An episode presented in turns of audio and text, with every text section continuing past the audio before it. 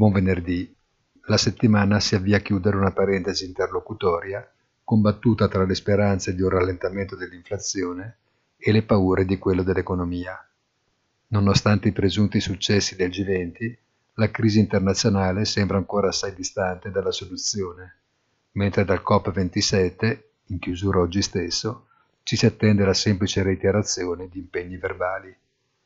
Assestamento del mercato dei cambi e indebolimento del petrolio sempre molto reattivo al rafforzarsi delle ipotesi di recessione.